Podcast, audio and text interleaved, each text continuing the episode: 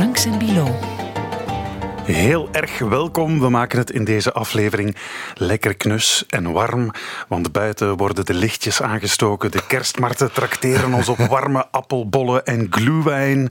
Want ja hoor, de mooiste tijd van het jaar is aangebroken. It's the most En net als je denkt dat het gezellig wordt, is daar Rudy Franks met zijn nieuwste boek. En dat luistert naar de titel Dreigt er een derde wereldoorlog? Ja, ja party spoiler. Bedankt, Rudy. Ja, ja. Maar goed, je nieuwe boek dus. Ja, ja. Dat nu in de boekhandel ligt. Daarin neem je ons mee naar Oekraïne. We volgen ja, een beetje in jouw voetsporen het verloop van die Russische inval, waarvan jij dus beweert dat die toch wel heel erg begint te lijken op een derde Wereldoorlog. Ja, dat zijn grote woorden, Rudy. Ja, dat is juist. Maar als je de zeer mooie kaft bekijkt, overigens, daar staat een vraagteken achter. Dreigt de Derde Wereldoorlog, hè? uiteraard.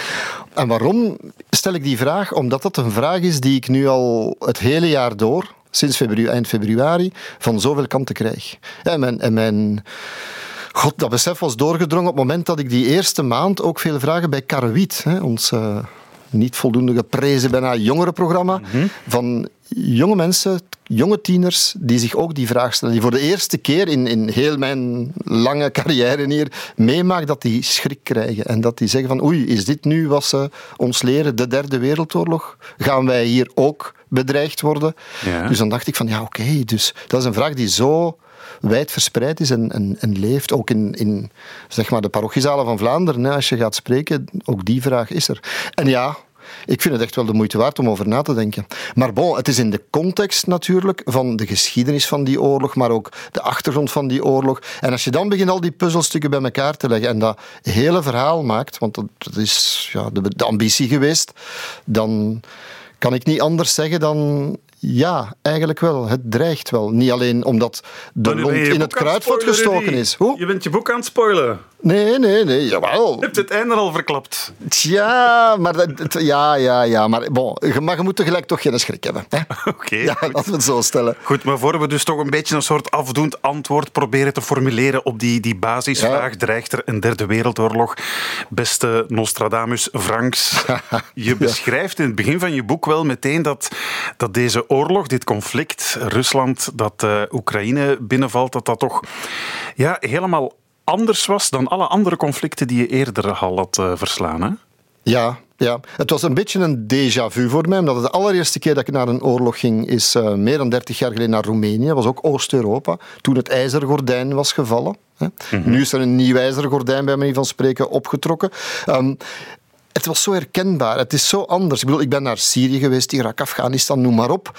En ook dat waren mensenrechten schendingen. Ook daar was het gruwelijke strijd. En, want de gruwel hier in Oekraïne is niet erger dan die in Syrië of in Afghanistan geweest is.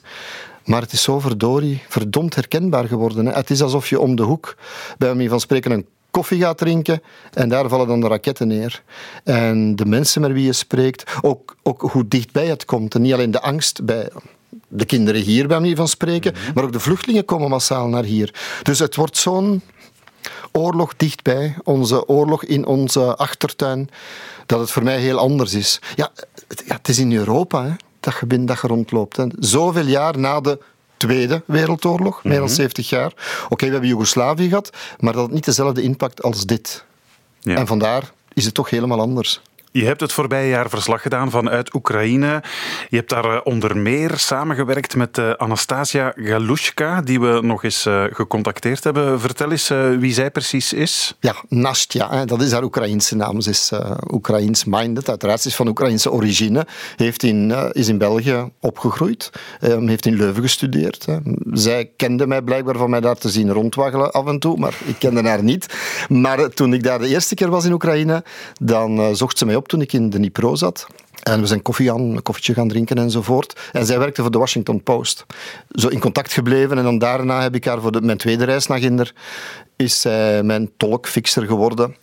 En dat, dat, was, dat is heel goed meegevallen. Dat is, dat is fantastisch. En een ongelooflijke, dynamische, actieve, late twintiger die heel erg overtuigd is van, van wat zich uh, van haar land. Want ze mhm. wou daar blijven, dat was haar land eigenlijk ook, mhm. om daar verslag over uit te brengen.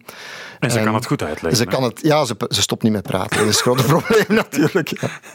ja. je bent met haar langs eh, de frontlinie getrokken voor die reportage De Oorlog voorbij, die trouwens eh, nog altijd te zien is. Maar hoe moet u dat inbeelden? Een, een meisje van in de twintig, halverwege twintig, die voor de eerste keer raketten zien neerkomen. Hè. Toen dat ze vertelde aan mij, dus dat kort daarvoor dat gebeurd was, toen we naar Kharkiv gingen, dat daar eh, in haar hotel vlak naast, en we zijn gaan kijken, dat daar een raket was ingeslagen, dat ze dan op de grond moesten rondkruipen. En ik kan me inbeelden dat dat, dat je dat niet verwacht als je aan de KUL in Leuven studeert. Nee, dat zal wel. Ja. Maar ze heeft zich aangepast. Heeft, ze is, ja, zeer zeker. Hè. Het is een deel van haar wezen geworden. Ja.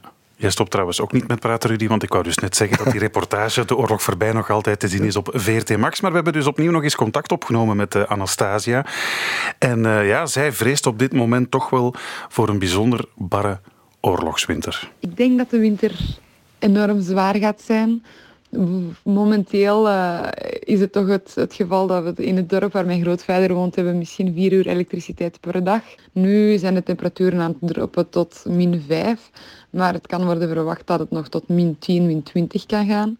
En dat begin je te voelen over heel Oekraïne. Dus waarbij een, voor een bepaalde periode konden we zeggen dat de oorlog vooral te voelen was in het oosten van het front, merk je nu al dat, dat dit overal doorspeelt en, en uh, op iedereen zware impact nalaat.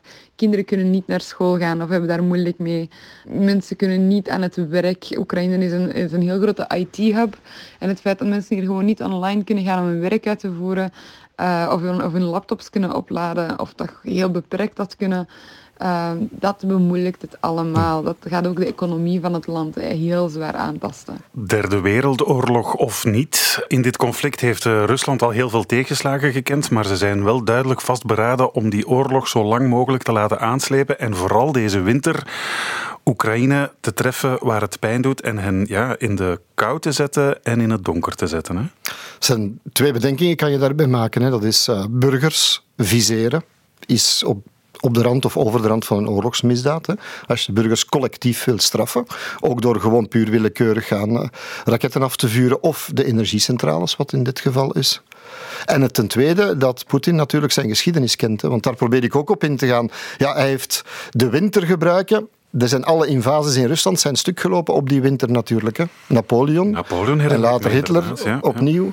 Ehm, dat is namelijk dat, dat gebruiken om, om de wil te breken. Want dat is iets dat misschien soms te weinig belicht wordt. Is namelijk oorlogen win je met tactiek, met de, de manier van het aantal soldaten dat je hebt, de, de wapens die er zijn. Eh, er worden nieuwe wapens getest in, in deze oorlog, anders dan in de vorige oorlogen. Ja, maar ook met de wil de wil van de mensen. Vroeger heb ik zo gewerkt in, uh, God, dat, dat heet het Centrum van Vredesonderzoek en Strategische Studies.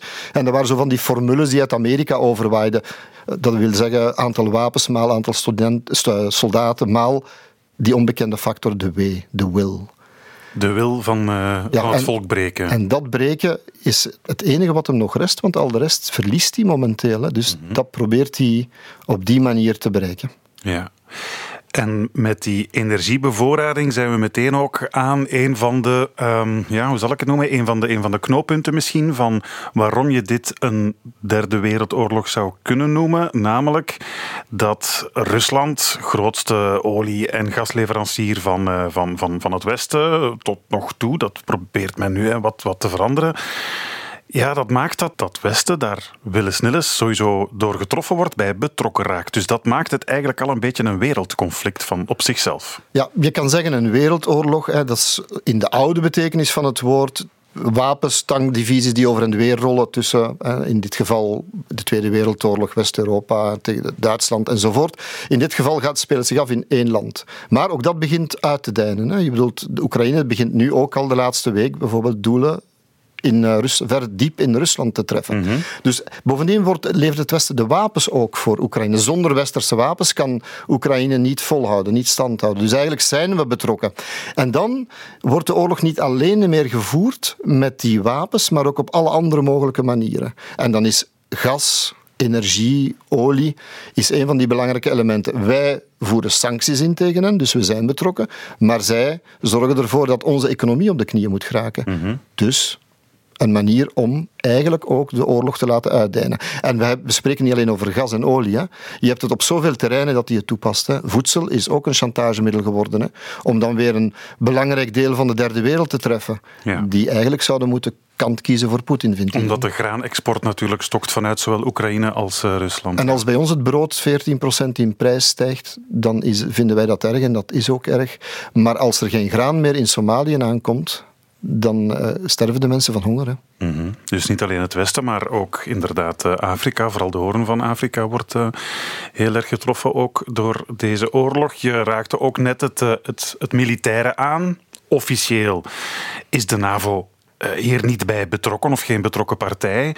Maar er zijn dan toch van die kleine incidenten die ons wel allemaal wakker schudden. Eh, en, en ik herinner mij die avond, hè, neem ons eens even terug Rudy, toen er plots een raketinval was uh, net over de grens van Oekraïne in Polen. Ja, een klein dorpje, niet zo ver van de grens. Bij 14 Nieuws hebben we meteen mensen uitgezonden, want dat, dat, dat zag er naar uit, of dat kon een incident zijn waarbij het, het, het befaamde, wat is het, vijfde artikel van de NAVO zou ingrijpen. Ik was toen een lezing aan het geven aan mensen over over ja? dreigt de derde wereldoorlog? Vraagteken. En ik kreeg dat binnen op mijn iPhone. Ja. Ik dacht, ja mensen, uh, zeer actueel, wat dat er hier aan het gebeuren is, ja, is natuurlijk de dreiging daarmee. Want je weet ook hoe het gaat. Dat is die, dat hele artikel 5 van de NAVO, dat als een NAVO-land aangevallen wordt, dan is heel de NAVO betrokken enzovoort. Nu, in dit geval hebben ze het hoofd koel gehouden. Uiteraard, want ze wilden ook artikel 4 inroepen. We gaan niet in detail treden. Artikel 4 is namelijk dat zij um, direct aan consulta consultaties gaan doen en zo. Wat ook wel ongetwijfeld gebeurt achter de schermen.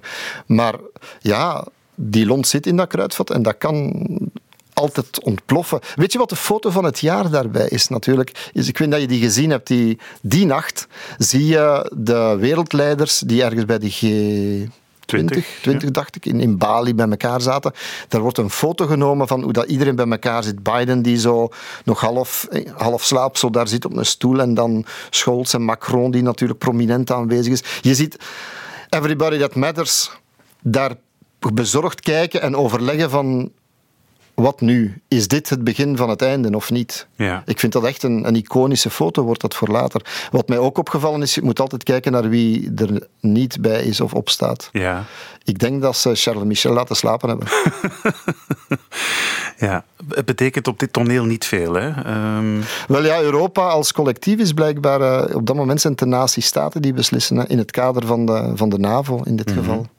Maar dus dat incident van die raket is neergekomen in Polen bleek uiteindelijk zeer waarschijnlijk uh, Oekraïns afweergeschut. Maar je merkte wel aan de zenuwachtigheid dat een heel klein incident voldoende is om dit te laten ontvlammen tot iets nog veel groter. Hè? Ja, de betrokkenheid van, van het Westen kan daar perfect onmiddellijk. De NAVO-legers kunnen onmiddellijk ingezet worden. Hè. Die zijn paraat. Er zijn ook Belgische troepen naar Roemenië gestuurd. We zijn aanwezig in Litouwen. Maar wat men vergeet, waar er minder aandacht aan was, er is denk ik een paar dagen geleden, nog deze week namelijk, is er ook een, uh, zijn er fragmenten neergevallen, dat moet ik nog onderzoeken, in Moldavië. Moldavië is natuurlijk geen lid van de NAVO, dus die, dat artikel 5 zal niet in gang schieten. Mhm. Maar ja, is natuurlijk wel een teken van dat dit conflict elk moment kan uitbreiden. Hè. En niet vergeten, uh, Moldavië, daar is Transnistrië, daar zijn Russische troepen die een deel van Moldavië mee bezet houden. Zij noemen dat bevrijden enzovoort. Ja. Waarbij van Transnistrië de weg, een corridor maken naar de Krim en zo verder via Mariupol tot in uh, de Donbass, is eigenlijk misschien wel het als je het in een kaart bekijkt, geostrategische doel van Poetin uiteindelijk. Dus ja, al die dingen maken dat, dat hier zeer veel op het spel staat. Mm -hmm. Het gevoel dat natuurlijk ook heel erg uh, overheerst, is dat we een beetje opnieuw in een soort uh, Koude Oorlog uh, beland zijn. Hè? Misschien eens even uh, luisteren naar wat uh, Anastasia daarover te zeggen heeft. Zij heeft alleszins wel het gevoel dat die Koude Oorlog terug is van ja, misschien zelfs nooit helemaal weg geweest als iets de laatste jaren zeker hebben aangetoond dat de Koude Oorlog bij lange niet gedaan is. Dat de constante bedreiging ook met kernwapens langs de Russische kant aantoont dat er nog veel animositeit is en, en, en veel woede eigenlijk van de Russische kant naar, naar de westerse gemeenschap ik zie geen andere uitweg dan dat dit uiteindelijk ook de economie en de economische banden gaat beïnvloeden. Er is niet echt een mogelijkheid om, om globalisatie zodanig terug te draaien dat we terug eigenlijk een, een, Rusland of een Sovjet-Unie achter uh, een gesloten ijzeren gordijn hebben. Maar ik denk wel zeker dat er een gigantische uh, schisma is tussen, tussen de twee werelden. En dat we toch nog spreken van een compleet ander perspectief en wereldvisie die we eigenlijk langs deze kant van het gordijn niet kunnen begrijpen. Ja, volgens Anastasia is er met de inval in Oekraïne opnieuw een ijzeren gordijn neergedaald tussen Rusland en het Westen. Voel je dat ook zo aan, dat die, die openheid die er eigenlijk sinds de jaren negentig geweest is, dat die weer volledig weg is en dat we dus opnieuw is het al niet in een derde, dan toch in een soort koude oorlog?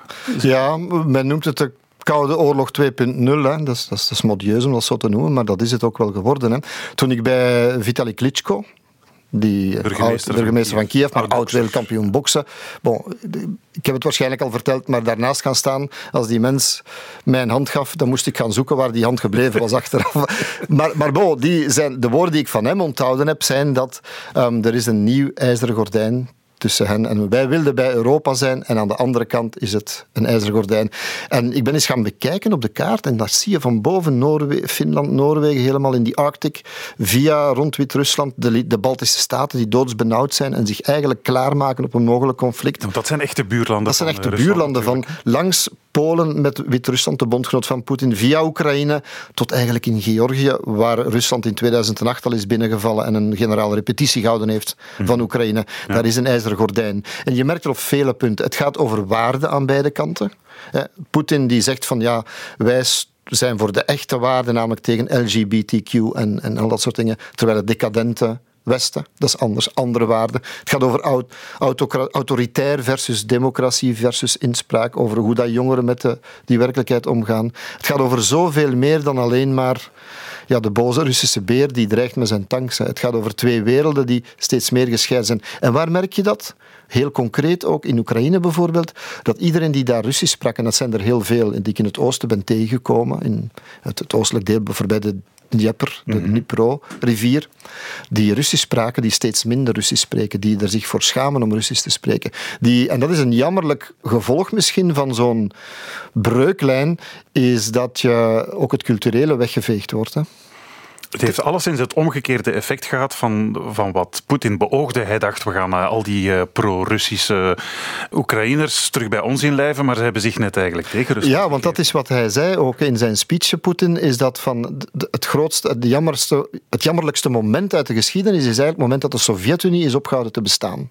En dat moeten zich terugtrekken hebben uit, uit Oost-Europa en zo. Dus, en dat dat voorbij is. Hij wil dat misschien in, in zekere zin in, in ere herstellen. Mhm. Stap na stap. Georgië, Transnistrië, Moldavië enzovoort. En nu Oekraïne. Dus dat is voorbij. En voor hem is dat ja, is dat het, het uh, pijnlijkste moment van de geschiedenis. En dus die Koude Oorlog is eigenlijk voor hem nooit gestopt.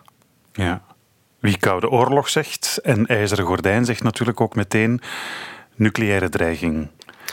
En dat is een belangrijk onderdeel van die, die derde wereldoorlog vraagtekenen. Want Poetin heeft uh, ja, iets na de inval in Oekraïne heel duidelijk laten blijken. Hij heeft ook uh, letterlijk gezegd dat hij die, uh, die nucleaire afdelingen in de hoogste staat van paraatheid brengt. En hij zegt ook, het is, het is geen bluffpoker, ik ben bereid om die in te zetten. Ja. Is het toch vooral dat spel met woorden dat hij speelt? Of uh, zou, dat, zou dat toch een soort laatste, laatste, de laatste strohalm zijn die hij Wel, dat is de vraag die, die men zich stelt over Poetin. Is het een schaker, zoals sommigen zeggen, een meesterschaker? Of is het echt een pokeraar? Mm En op een bepaald moment moet u kaarten op tafel gooien. En hij heeft gezegd van, ja, let op, dit is... Um, geen bluffpoker. En in de nucleaire doctrine van Rusland is het zo, als zij zelf aangevallen worden, kunnen zij dat gebruiken. Iedereen hield de adem in nadat um, zij via dat referendum uh, ik was ginder toen dat referendum gehouden werd in die vier provincies die ze dan ja. hè, zogezegd geannexeerd hebben. Mm -hmm. dan werd het deel van Rusland. Ja, en dan onmiddellijk is, was het Russisch grondgebied. Het Oekraïns offensief is doorgegaan en ze hebben onder meer in Gerson onlangs hebben ze de Russen verdreven. Dus, Waar, waarmee ze dus eigenlijk in hun ogen uh, Russisch grondgebied En dus eigenlijk in de nucleaire doctrine zou hij kunnen zeggen nu kan ik op de knop drukken, want het kan. Ja, het is niet gebeurd. Het is niet gebeurd. En Oekraïne zegt van daar gaan we niet op toegeven. Dus eigenlijk blijft dit voorlopig ja, Maar je hebt met die nucleaire doctrine, ik ga er ook dieper op in, in, in, in het boek. Van, je hebt daar verschillende elementen in. Hoe ga je escaleren? Wat gaat het Westen doen als er bijvoorbeeld, want dat is het grootste gevaar natuurlijk, niet zomaar wat ze noemen maat, waanzin, uh, mute, wederzijdse verzekerde vernietiging van de hele wereld, zeg maar. Maar als hij een tactisch kernwapen, en dan heeft hij er veel meer dan het Westen. Hè. Mhm. Maar ja, hoeveel heb je er nodig? Een tactisch kernwapen is nog altijd zoveel als uh, Hiroshima en zo. Hè. dat is vreselijk. Als hij dat zou inzetten om bijvoorbeeld Oekraïne um, de wil te breken, want daar gaat het dan om. Mm wat zouden we dan doen? Zouden we dan nucleair reageren en in die escalatie terechtkomen? Of gaan we gewoon via conventioneel al zijn troepen in de Zwarte Zee en in Oekraïne wegvegen? Dat kan ook. Ja. Dus dat is een risico. Die tactische kernwapens. Kan hij dat, als de Krim bedreigd wordt, denkt men nu, is dat misschien wel het essentieel? Als hij, want dat zegt Oekraïne. Hè. Wij gaan volgend voorjaar de Krim aanpakken. Heroveren. Heroveren. Dus ja, gaat hij dan dat doen? En dan, ik denk dat dan de wereld de adem inhoudt. Of een ander risico van dat nucleaire is, we kennen Tsjernobyl. Ik ben Tsjernobyl gaan bezoeken trouwens het afgelopen jaar, om een idee te krijgen met de ingenieurs gaan praten van waar de risico's liggen. En ja, wat in Tsjernobyl gebeurd is, zou ook in Zaporizhia, in de grootste kerncentrale, kunnen gebeuren. Hè? Daar, waar al een paar keer beschietingen uitgevoerd zijn. Daar is echt letterlijk met vuur gespeeld al. Hè? Ja. De eerste nacht trouwens dat ik in Oekraïne doorbracht, bij mijn eerste bezoek in het begin van de oorlog, het was nog maar een ruim een week bezig of zo, um, plots werd ik wakker gebeld door de redactie van, ja, heb je dat gezien? Uiteraard, alle alarmbellen gingen af, want er waren beschietingen en was brand uitgebroken in de kerncentrale bij Zaporizhia. Ja. Want als die ontploft, krijg je een nieuw nucleair drama. Dat is geen gewilde kernbom. Maar dan komt het verwijt. Wie beschiet wie en waarom hou je geen rekening met die risico's? Mhm. Dus het nucleaire, net zoals met het idee van derde wereldoorlog, het gaat over meer dan alleen maar het puur militaire en tactiek. Het gaat ook over zoveel meer dat ingezet wordt in dit. Hè. Ja. Ik heb zelf de Koude Oorlog niet meegemaakt. Enfin, ik was nee? Nog, ah, was, nee, ik was nog, nee, ik was toen nog jong. Ehm, maar jij wel, Rudy. En ik laat mij altijd vertellen, hè, de mensen uit die tijd zeggen van ja, de, die, die dreiging van een atoombom die was echt tastbaar. Je voelde dat dat in de lucht ging. Ik heb Weet je dat er toen films gemaakt zijn? Ik weet niet meer hoe dat die heten. Zo, die, waar dat dan, mensen met hand in hand in de filmzaal Ik vond het allemaal flauwe zeveren. Maar bon, die gingen dan, dan huilend, kwamen dan bijna van spreken, huilend buiten. En ik van ja, laten we een beetje ons gezond verstand blijven gebruiken. Hè. Daar wint niemand iets maar die vrees was dat. Ja, er, was wordt nu gezegd, ja, echt. Een vorm van hysterie. psychose. Ja, ja, dat is waar. Ik heb het gevoel dat daar nu veel, ja, veel ongedwongener mee wordt, mee wordt omgegaan. Dat we niet op het moment zelf hoor, die eerste maanden niet. Ik denk dat we nu alweer een soort van gewenning optreedt over Oekraïne. Van ja, men is nu gewoon dat er al negen maanden en meer oorlog gevoerd wordt. Telkens opnieuw is die dreiging van oei, wordt het nu nog erger? Mm Dus ja, er wordt men heeft, als je te veel in spanning zit op een bepaald moment, hebt die weg natuurlijk. Hè. Ja. Maar het risico is niet verdwenen. Absoluut niet. Biden zelf spreekt overigens over, for Christ's sake, hoe, of hoe noemt hij het dan? Uh, dat zou Armageddon zijn. Hè? Mm Een echte nucleaire allee, escalatie. Ja. Nu, het gevaarlijkste is en blijft dat men denkt ermee weg te geraken om een nucleair wapen als een kleine bom te gebruiken, waardoor je eigenlijk van nucleaire wapens een gewoon wapen maakt. Ja, daar wordt ook veel over gespeculeerd, hè, over zo'n ja, want dat zou dan zo... nucleair wapen. Wat, ja, wat is dat dan? En ja, tuurlijk. Kun je, je kan zeggen van, ja, het is geen echte atoomaanval. Maar, maar beelden men zegt van, oké, hij zou dat kunnen gebruiken, eerst als uh, symbolisch in een operatie boven de Zwarte Zee, om dat te laten ontploffen van, zie, kijk, ik, ik kan het wel, hè, pas op. Hè. Of misschien op het slagveld in de buurt van Zaporizhia. Ik zeg maar, omdat hij daar onder druk komt te staan. Of hij zou Gerson hebben kunnen aanpakken op die manier. En dan krijg je een, misschien een zone van 4 tot 10 kilometer die voor de rest van de generaties onleefbaar wordt. Ik ben door Tsjernobyl gereden, dus ik weet nu wat dat betekent, blijkbaar onleefbaar. Onleefbaar wordt. Maar de wind kan slecht zitten. De wind kan ook naar de Russische troepen zitten. Maar aan de andere kant zeggen ze dan weer, ja, Poetin die, die spreken over de miljoenen die ze verloren zijn tijdens de grote oorlog. En hij vindt dat hij opnieuw een grote oorlog aan het voeren is tegen het Westen. Gaat hij zich dat aantrekken of niet? Je mag er niet te veel over nadenken en je moet het eigenlijk bijna zoals de Oekraïners stap na stap, offensief na offensief bekijken. Want anders dan, dan ga je ver weglopen. Hè. Ja. Mag ik nu eens een ja, misschien wat gechargeerde vraag stellen, maar ik, ik vraag me soms af. Uh, Poetin is Oekraïne binnengevallen met het idee, ja, we gaan dat eerst, we gaan snel dat regime omverwerpen en we gaan Oekraïne hier bij ons inlijven. Een week maximum, hè? Ja, is niet gebeurd. Integendeel, hè, veel meer weerstand uh, gekregen dan, uh, dan verwacht. Dit, dit, ziet er naar uit om een lange aanslepende oorlog te worden. Was het voor de wereldvrede niet beter geweest dat... Ja, nee, nee, ik, ja, ja, ik, zeg niet dat dat, een goed, eh, dat dat goed was geweest, hè, uh, maar dat hij bij zo'n spreken zijn zin had gekregen. Want nu is Poetin ongetwijfeld in zijn eer gekrenkt en misschien op wereldschaal nog veel gevaarlijker. Ik zal de vraag omkeren. Was het voor de wereldvrede beter geweest als uh, Hitler niet of wel verloren had toen dat de Sudeten Duitsland heeft binnengevallen en veroverd? Beter van niet, hè? Ah, ja, maar hij heeft het, ze hebben hem laten begaan. Hij heeft het gekregen. En dus is het daarmee gestopt. Dan, dan, moet je gaan oordelen over intenties. Gaat Poetin in zijn ideologie, in zijn wereldbeeld stoppen met Oekraïne? Of denkt hij, misschien moeten we dan naar Moldavië gaan? Moeten we dan Georgië erbij pakken? Gaan wij het grote idee, want daar ben ik ook naar op zoek gegaan, wat is uit zijn toespraken van Poetin, wat is het, het grote masterplan van Poetin, zijn visie op zichzelf in de wereld? Is hij de nieuwe Peter de Grote? Is dat zijn legacy waar hij naar streeft? Kan hè? Weet je wat ik een belangrijke toespraak vond, is die hij gehouden heeft voor een of andere think tank, soort think tank in, in, in Rusland, enkele maanden geleden, waarin hij het had dat uh, het, het, gevaarlijkste decennium sinds lang, of sinds de Tweede Wereldoorlog misschien nu is aangebroken. En dat hij, en hij fulmineert er maar op los, dat hij de unipolaire, de wereld gedomineerd door het Westen, wil afbreken. Hij wil een andere wereldorde. Mm In mijn woordenschat is dat een soort van wereldconflict toch? Als je de wereldorde gaat afbreken. Mhm. En zou dat dan gestopt zijn met Oekraïne? Ik weet het niet. Want trouwens, er staat ook meer op het spel dan alleen maar. Was het niet beter geweest dan?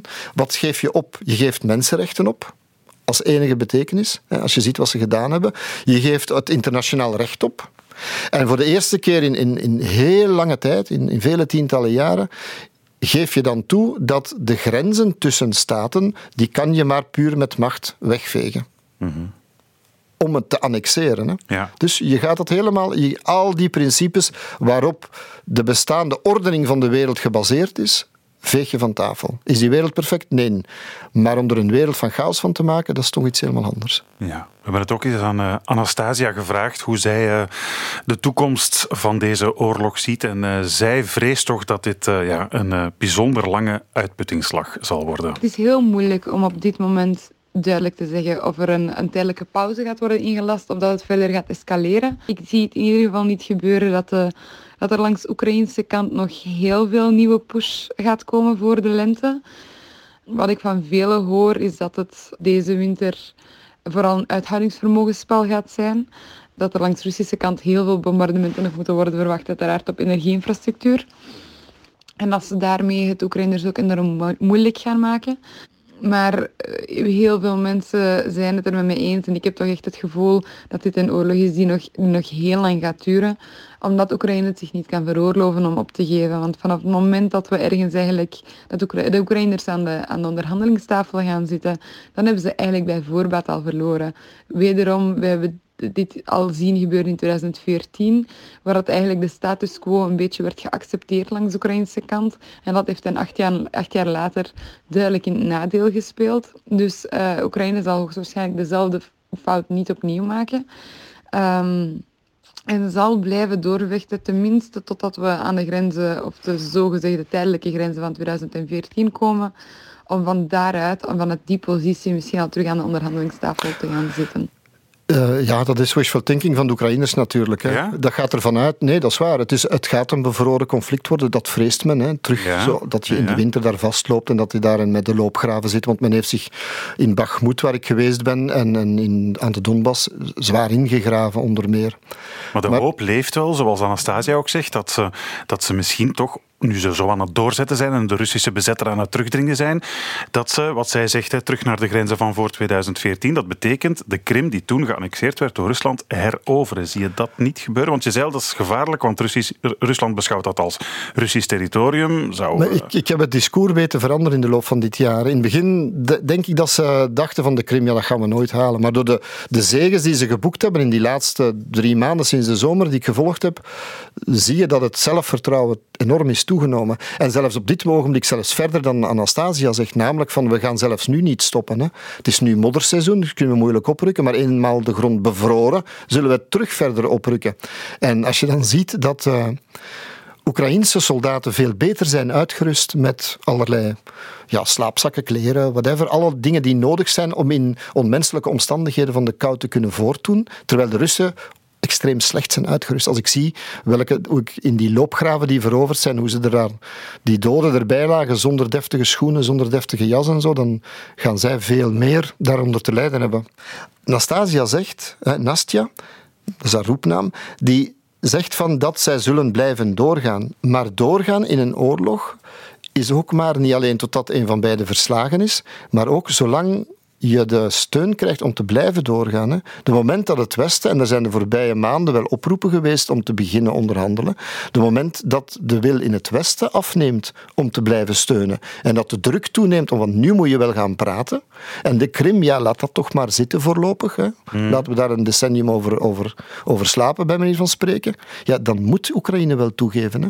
Zij kunnen nu wel heel erg militante praat vertellen, maar het is ook maar afhankelijk van de steun. Hè. Mm maar het is in ieder geval wel, als je die derde wereldoorlog bekijkt, als een hybride oorlog. Niet als die, die loopgravenoorlog die de eerste oorlog was, of die, eh, die, die, totale oorlog die de tweede was. En ik heb beelden voor mijn ogen gezien daar die mij doen denken aan de Eerste Wereldoorlog met de loopgraven. Of aan de Tweede Wereldoorlog, als je denkt naar de, God, die massagraven die je in de bossen ziet verschijnen. Dat, God, dat zijn nachtmerriebeelden die uit de documentaires van de Tweede Wereldoorlog komen. Dus het heeft wel elementen van die andere wereldoorlogen, maar het is toch een hele andere. Hè. Het, is, het, is, mhm. het is heel hybride. Ja. Weet je, als je het dan bij mij, wat het in mijn hoofd betekende, iets dat ik toen ik naar, naar jou onderweg was hier bedacht van, dat liedje spelen door mijn hoofd van It's the end of the world as we know it. And I feel fine, zingen ze er ook wel bij. Ja, dat heb ik er dan liefst van geschrapt, ja.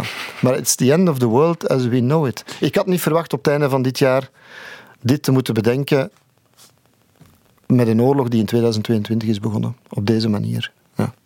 Het is in ieder geval wel iets waar al maar meer mensen van doordrongen geraken, eh, Rudy, dat we in een radicaal ander tijdvak zijn beland. Want jij citeert nu R.E.M., maar ik zou ook de Franse president Emmanuel Macron kunnen citeren, die uh, afgelopen zomer zei dat we het einde van de overvloed meemaken. Het einde van een zorgeloze tijd. Nous vivons, et cela pas simplement depuis cet été, ces dernières années, au fond, la fin de ce qui pouvait apparaître comme une abondance, celle des liquidités sans coût, et nous aurons en tiré les conséquences en termes de finances publiques, mais le monde se réorganise, celle de la fin d'une abondance de, produits, de technologies qui nous semblaient euh, perpétuellement disponibles. Nous l'avons vécu pendant la période du Covid, nous revivons ici avec encore plus de force.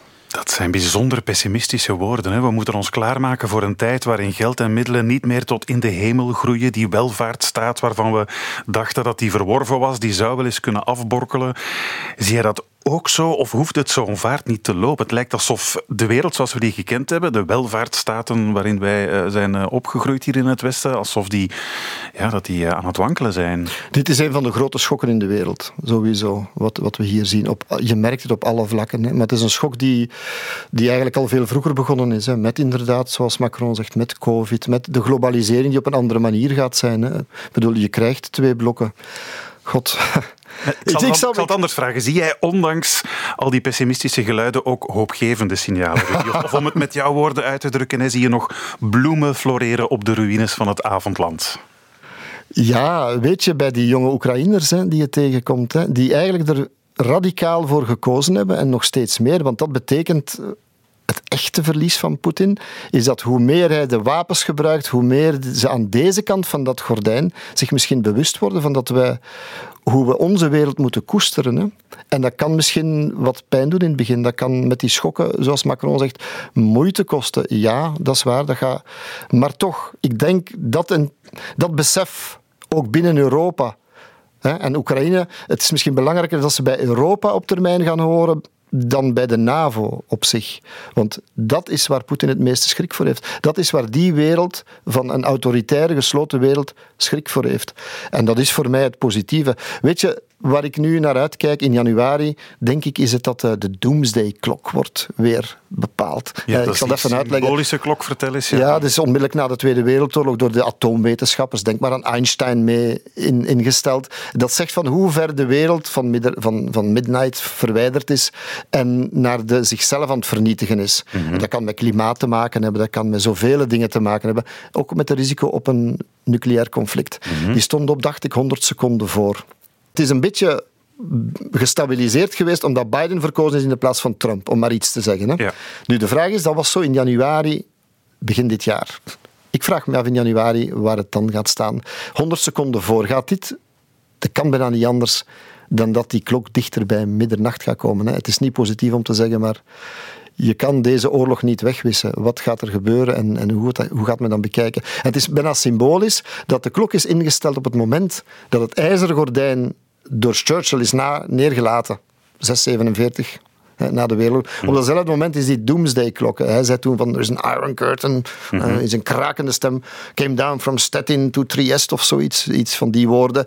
Nu is er een ijzeren gordijn neergekomen, verder naar het oosten, duizend kilometer of meer verder naar het oosten. Maar die doomsday-klok, die staat wel dichter bij middernacht. Ik ben benieuwd in januari wat het wordt. Allee, Rudy, ik ga nu juist op een vrolijke noot eindigen. Ik weet, iets. We kunnen, we, kunnen, een luisteraar van onze podcast gelukkig maken met een exemplaar van jouw allernieuwste boek. Uh, in Oekraïne dreigt er een derde wereldoorlog? Vraagteken erachter. Ja, absoluut. En ik stel voor dat je dan ook een, een uh, wedstrijdvraag misschien uh, even meegeeft voor Ja, dus het is een beetje gokken misschien voor de mensen, maar hoeveel keren ben ik dit jaar, en tevoren ben ik er nooit geweest, maar hoeveel keren ben ik dan dit jaar, na deze oorlog van de eeuw tot nu toe eigenlijk al, geweest ben. Hoeveel keer ben ik daar geweest en hoe lang zo wat in, in weken geteld. Amai, maar ik denk zelfs dat de, de, de mensen van jouw planning dat niet eens tot op de, tot op de dag... Maar het zit in mijn kop. Het, zit het, in mijn is, het is een beetje een gokvraag. Maar laten we zeggen, die, eh, die aantal keren dat zal toch ergens tussen, tussen 0 en 5 zijn, neem ik aan. Maar het aantal dagen dat je daar dan... Uh... Ja, of weken. Hè, in ah, weken. Ruim, ja, weken of maanden, zeg maar. Okay, goed. Gokken, misschien kun je wel meerdere gokjes wagen. Dat kan op ons uh, welbekende mailadres vb.vrt.be tot over twee weken voor, belooft Rudy, een positieve en vredevolle kerstaflevering. Ja, we kijken naar de krenten voor volgend jaar.